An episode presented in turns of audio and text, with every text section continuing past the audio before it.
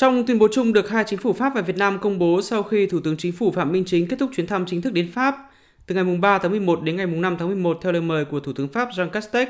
hai bên nhấn mạnh trong lĩnh vực giao thông đô thị, hai bên tái khẳng định tầm quan trọng của dự án đường metro số 3 của Hà Nội. Dự án được Pháp hỗ trợ tài chính trên 500 triệu euro và khẳng định hai bên dự tính từ nay đến cuối năm 2022 sẽ chính thức mở chạy đoạn trên cao của đường tàu này.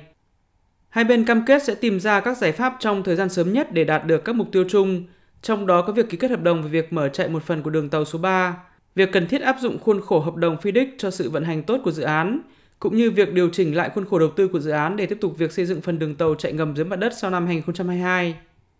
Trước đó, trong sáng ngày 4 tháng 11, bên lề diễn đàn doanh nghiệp Pháp Việt được tổ chức tại trụ sở của Hiệp hội Doanh nghiệp Pháp ở thủ đô Paris,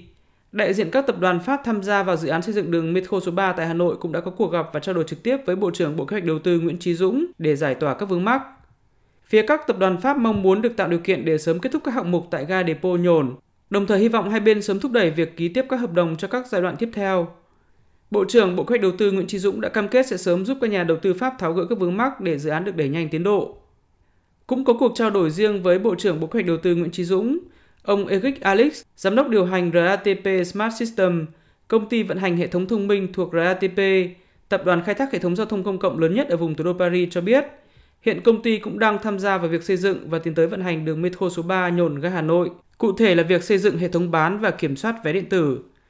Ông Eric Alex khẳng định các cuộc trao đổi với các bộ ngành Việt Nam mang đến các tín hiệu lạc quan về hợp tác đầu tư trong tương lai và giao thông đô thị tại Việt Nam.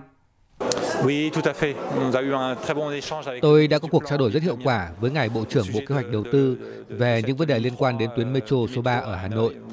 Và hiện có rất nhiều nhà thầu Pháp đang tham gia vào dự án này để sớm đưa đoàn tàu vào vận hành. Để Việt Nam phát triển kinh tế mạnh mẽ, việc xây dựng cơ sở hạ tầng giao thông công cộng lớn là rất quan trọng, nhất là xây các thành phố lớn.